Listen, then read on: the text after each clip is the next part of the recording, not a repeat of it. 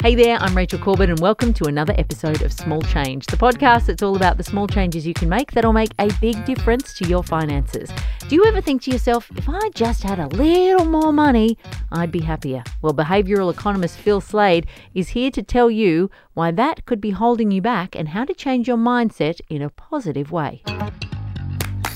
So, I often get asked whether money can buy happiness or whether money is the root of all evil.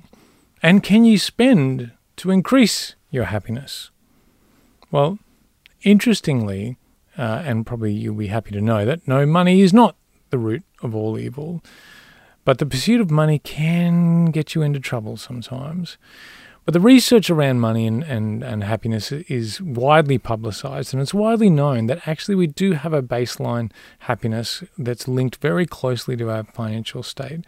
So, you know, in, when the research was done, there is a, a, a figure that's 90,000 US in Australia. It's around 120, 130, where we start to see a transition between uh, more money linking to more happiness. But after we get over a certain point, it's not like we get more happy. It's not an exponential curve. It's like this curve that goes up very, very quickly to this point, and we get happy, and then the minimal effects with the extra finance that, that's going on.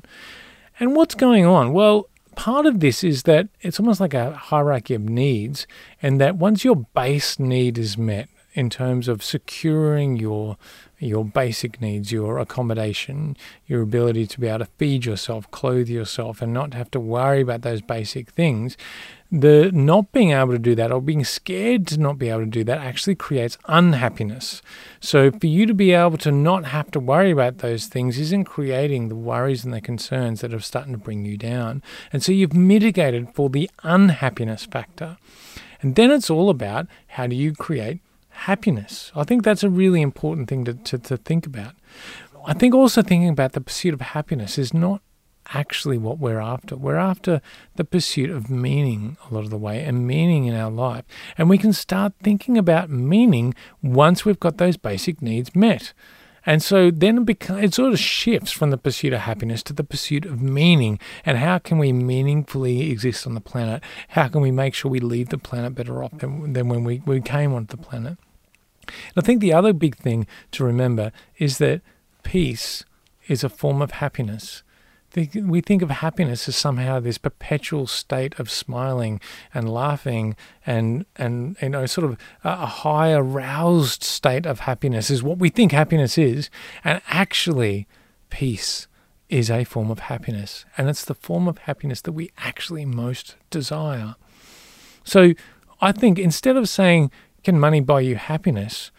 I often like to say, can money enable a peaceful, meaningful, and successful life?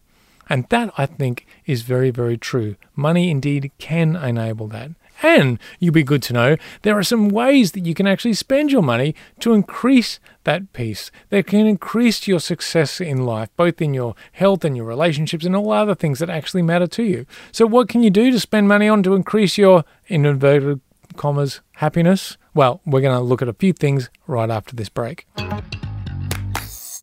So we've ascertained that money is not the root of all evil, but the perception and the use of money can be. But actually, money can enable a baseline happiness. And the research shows this, and we know this from our own experience, that when we fall below a certain status in our financial status or in our worth, wealth, we, we actually become unhappy. But once we've reached this point of happiness, can we spend in order to increase that sense of happiness, to increase that sense of peace, meaning, and success? So there are. I've got four big areas that we can spend our money in order to increase that happiness. So the first thing is not to necessarily spend on a big extravagant holiday, but spend on many short experiences.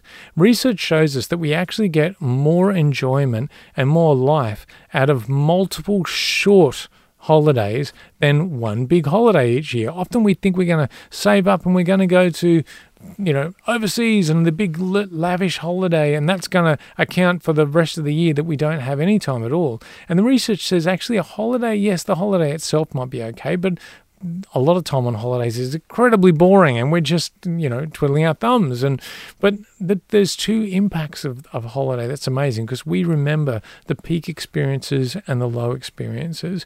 And so there's this impact that after the holiday, we get immense amounts of happiness leading up to the holiday and immense amounts of happiness post the holiday, remembering the holiday. The holiday itself isn't actually what creates the happiness.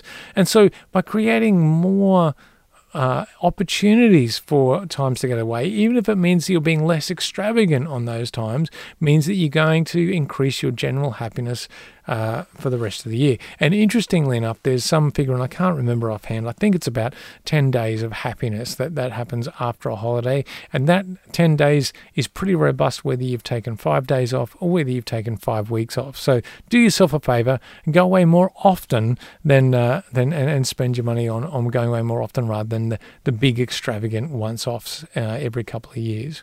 The second thing is to spend on relationships.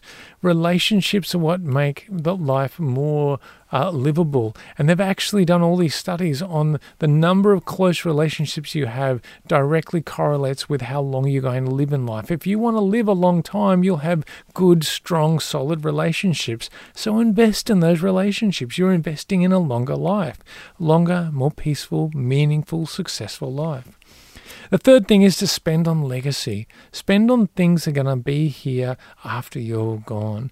The, the, the knowledge that, that your impact on the planet is going to last well beyond your time here gives immense peace and satisfaction, particularly to people as they go into the second half of their life. So spend on legacy.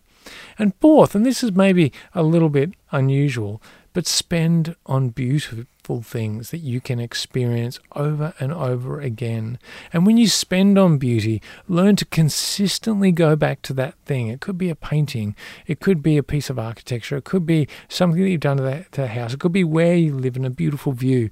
Spend on beauty and then learn to revisit your first love of that thing. Learn to take yourself back to that place and go, this was amazing because it's actually a really interesting uh, exercise when you're uh, looking at music and you you know randomly listen to music and you, a song comes on that you just detest that you hate. But you know somebody at some point in creating that music thought it was the most amazing thing learning to go where's the amazing in this? Where's the beauty in the normal recognizing the beauty in the normal of that song makes that song so much more bearable at the time. And all of a sudden, it's not such a bad thing. And the same effect happens when you invest or do something in things that you actually do think are beautiful and remind yourself and revisit yourself um, about why you thought it was beautiful, why you thought it was amazing. There's something in our psyche that loves the symmetry, that loves beauty, and that feeds off that and makes you feel good. So, the four things that you can spend spend on many short experiences, spend on relationships, spend on legacy, and spend on beauty that you can experience over and over again. I hope you realise Phil has just given you the okay to spend money on something you find beautiful. So get out there and do it before he changes his mind. Thanks so much for listening, and I will catch you on Friday for another episode of Small Change.